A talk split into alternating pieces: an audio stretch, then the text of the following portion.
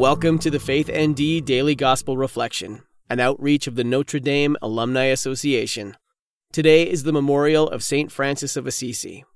Our gospel reading is from the ninth chapter of Luke, verses 57 through 62. As Jesus and his disciples were proceeding on their journey, someone said to him, I will follow you wherever you go. Jesus answered him, Foxes have dens, and birds of the sky have nests, but the Son of Man has nowhere to rest his head. And to another he said, Follow me. But he replied, Lord, let me first go and bury my father. But he answered him, Let the dead bury the dead. But you go and proclaim the kingdom of God. And another said, I will follow you, Lord, but first let me say farewell to my family at home. Jesus answered him, No one who sets a hand to the plow and looks to what was left behind is fit for the kingdom of God.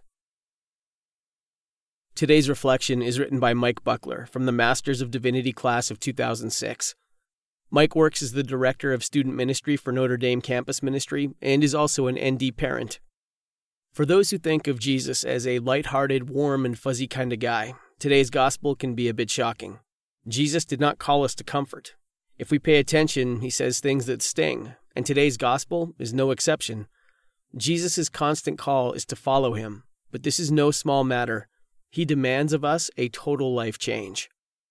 St. Francis of Assisi, whose memorial we celebrate today, is one of the great heroes of our faith because he softened his heart, listened to Jesus, and, as a result, completely turned his life around.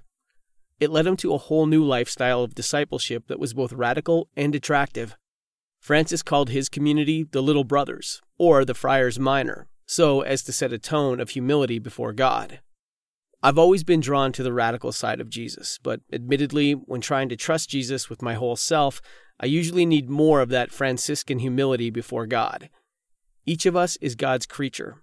Therefore, we can trust the path the Creator asks us to take.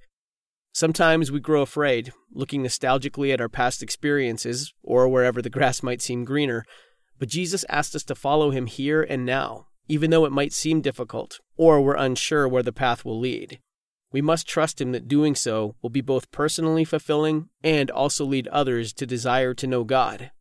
Francis responded to Jesus' call to follow him with utter abandonment, and it transformed the world. What would happen if we too put aside our fears, opened our hearts a little more, and followed him? What would happen if you heard Jesus say it directly to you? Follow me. Today's prayer is written by Reverend Jim Gallagher, CSC.